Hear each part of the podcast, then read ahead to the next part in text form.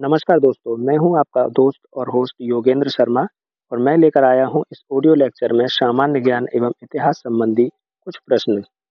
दोस्तों फूलों की घाटी के नाम से किस क्षेत्र को जाना जाता है? तो इस ऑडियो लेक्चर में हम जानते हैं कि फूलों की घाटी भारत के उत्तराखंड राज्य में गढ़वाल रेंज जो कि हिमालय की रेंज वाला क्षेत्र है, में स्थित है।